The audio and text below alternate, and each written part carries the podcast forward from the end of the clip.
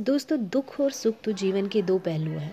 कभी मानव के जीवन में खुशियाँ होती हैं तो कभी गम होते हैं। लेकिन बात इस बात पर निर्भर करती है कि आप दुख में या विपरीत परिस्थितियों में अपने आप को किस तरह से सामने रखते हैं। कुछ लोग होते हैं कि दुखी होने, दुख आने पर उदास या निराश हो जाते हैं।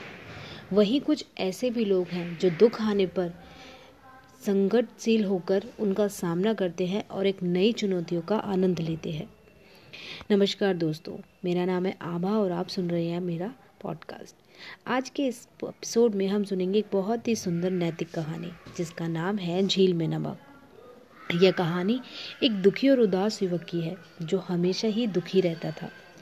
लेकिन एक गुरु के मिलने पर उसने बहुत अच्छे से उसे समझाया कि दुख और उदास सिर्फ़ जीवन का भ्रम है।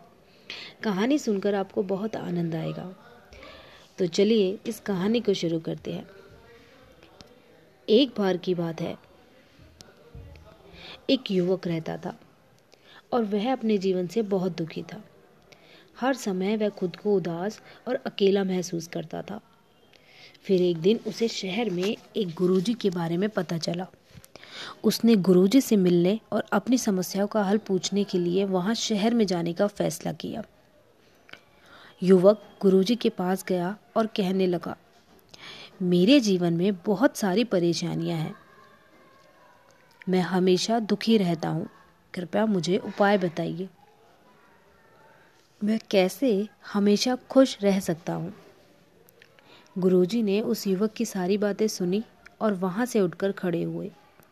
बिना कुछ कहे गुरुजी वहाँ से चले जाते हैं। उन्हें जाता हुआ देखकर युवक को बहुत गुस्सा आया। लेकिन युवक गुरुजी का इंतज़ार करने लगा।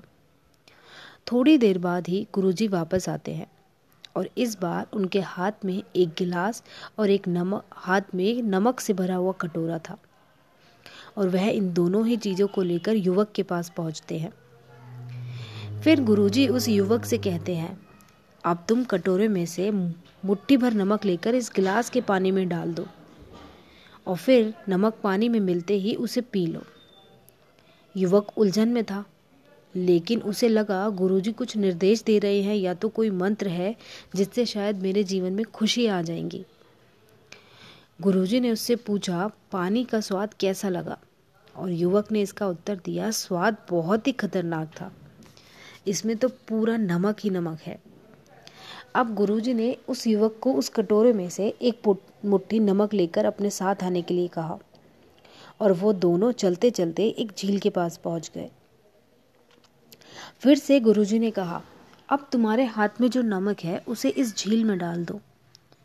युवक ने अपने मुट्ठी भर नमक को उस झील में डाल दिया। इसके बाद गुरुजी ने युवक को उस झील से थोड़ा पानी पीने के लिए कहा। युवक ने थोड़ा पानी पिया। उसे अच्छा तो लगा तो उसने और थोड़ा पानी पी लिया। अब गुरुजी ने युवक से पूछा, इसका स्वाद कैसा है? और युवक ने उत्तर दिया, इस पानी का स्वाद बहुत ही मीठा है। गुरुजी ने फिर पूछा, क्या तुम इस पानी में नमक का स्वाद चख पाए? और युवक ने उत्तर दिया, नहीं, इस पानी का स्वाद बहुत अच्छा है। फिर दोनों उस झील के पास बैठे। गुरुजी ने युवक को कहा ज़िंदगी में दुख की मात्रा एक ही रहती है। लेकिन हम जैसे दर्द का स्वाद लेते हैं, यह उस कंटेनर के ऊपर निर्भर रहता है जिससे हम डालते हैं।